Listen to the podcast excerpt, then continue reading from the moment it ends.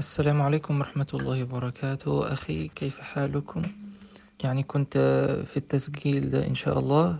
كنت هتكلم عن سفري لدولة روسيا بسبب الدراسة أو لسبب الدراسة. فاللي حصل بأن أنا من خريج لدفعة 2021 في مصر في الثانوية العامة. ونظرا لمعرفتنا يعني بما وجدناه من النظام الحديث في الثانوية العامة ومن الظلم وغيره. فكان والدي يعني لا يريدان بأن يراني بأن يراني حزين أو شيء كذلك ولكن يعني أنا والله ما كنتش زعلان للدرجة. ولكن الحمد لله يعني كان في نفسي الحمد لله على ما قدره الله. وهذا ما يريده الله ولله الحمد. وكان لدي يقين في الله عز وجل بأني ولله الحمد لم أغش. فالله عز وجل سيوفقني للمكان الصحيح بإذن الله. ف... فكانوا يبحثون يعني عن عن الدراسة في الجامعة الخاصة فكان صعب. فبعد ذلك يعني كانوا بيدوروا في جامعة روسيا. فبعد البحث طيب لماذا روسيا؟ كانت روسيا لانخفاض السعر مقارنة بالخليج أو مقارنة بأوروبا فاختاروا دولة روسيا. الجزء الثاني كان يعني لسهولة لسهولة الفيزا لدولة روسيا. فطيب سافرت لدولة روسيا وكنت في مدينة معروفة مدينة مشهورة. والتقيت مع شباب كثير من العرب من اليمن من العراق من مصر وغيره ف وكنت معهم في السكن الجامعي. فكانت سنتي الأولى كانت سنة لدراسة اللغة ودراسة بعض المواد العلمية. لدراسة اللغة ودراسة بعض المواد العلمية التي تؤهلني لدراسة الطب. فعندما بدأت نعم كنت بصحبة هؤلاء الشباب ولا مشكلة لمدة شهر شهر ونصف. ثم بعد ذلك عندما بدأ هؤلاء الشباب في معرفة في معرفة المدينة جيدا وفي معرفة بعض الكلام باللغة الروسية فحاولوا بأن يبدأوا مثالا. فوجدت شخصا من مدينتي التي في مصر ووجدت سبحان الله آه، كان يمر في السكن الجامعي وهو في حالة سكر. وجدت شخصا آخر يقول لي بأين آه، كان يسألني عن هذا المكان في الخريطة؟ فشرحت له هذا المكان وتقريبا في اليوم التالي لم أراه لمدة خمسة أيام. لا أعرف أين ذهب ولا أعرف أي شيء. فكان هذا شيء ثاني. الشيء الثالث كان حدث معي شخصيا بأني آه، يعني بأني كنت تأثرت من هذا الشعب. بأني تأثرت من هذا الشعب. بماذا تأثرت؟ تأثرت بأنه لا يأمر بمعروف لا يأمر بشيء من العادات والتقاليد مثلا بشيء من الأخلاق ولا ينهى عن شيء منكر. لا ينهى عن شيء يعني كان اللي يخدش الحياء لا ينهى عن شيء ولا يأمر بشيء صحيح أو ولا ينهى عن شيء خطأ.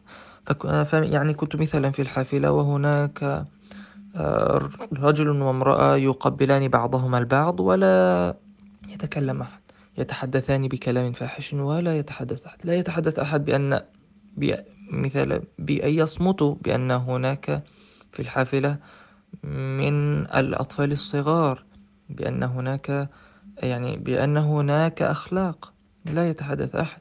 فمع تكرار ذلك في الشارع تكرار ذلك في مناطق الأسواق فكنت تأثرت من ذلك. فكنت تأثرت ومع غياب الصحبة الصالحة. مع غياب الصحبة الصالحة أيضا فتأثرت من ذلك.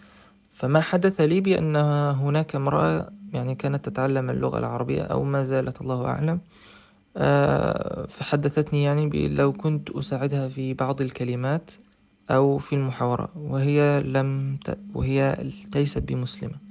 فقلت لها نعم طيب إن شاء الله. فقالت لي سنتقابل إن شاء الله في هذا المكان. كان مكان في مكان عام.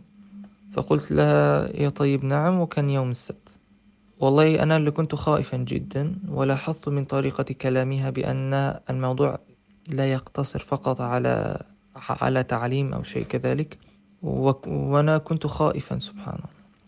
وكنت نعم وكان شعور داخلي بأن ما أفعله خطأ ولكن سبحان الله عندما تعيش في مكان لا يأمر بمعروف ولا ينكر منكر فسبحان الله فستتأثر بذلك. فذهبت آه، في يوم الجمعة ذهبت لصلاة الجمعة. وسبحان الله يقدر الله عز وجل بأن الإمام يعرفني الإمام فقال لي آه، لو من الممكن بأن تقرأ سورة الكهف قبل خطبة الجمعة. فتعجبت صراحة في بداية الأمر ولكن قلت له نعم طيب إن شاء الله.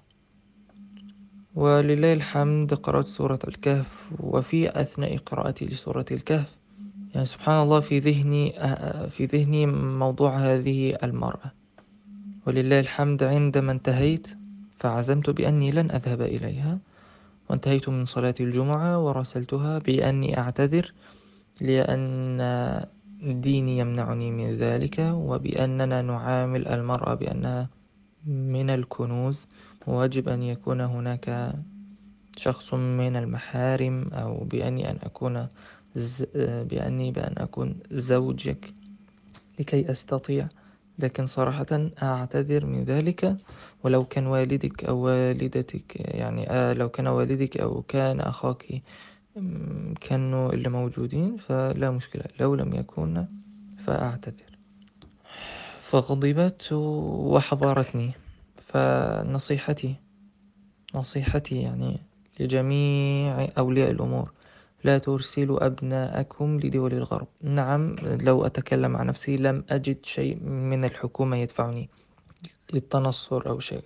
لم أجد شيء كهذا أبدا. ولكن ما تأثرت به هو الشعب نفسه.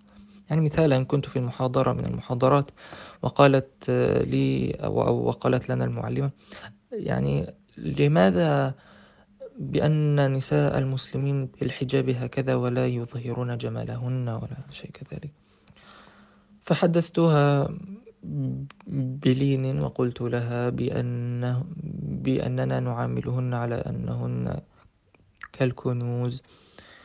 ويعني مثالا فالأميرة لا تكون لجميع الشباب وهي من الكنوز فلا يجب أن يراها جميع الشباب. نحن نحافظ عليها وجمالها يظهر لزوجها. ولا يظهر لجميع الشباب. وبعد ذلك تحدثت في يوم آخر عن طيب لماذا؟ عندما تتزوجون لا يوجد شيء لا توجد علاقة محرمة قبل الزواج أو شيء كذلك.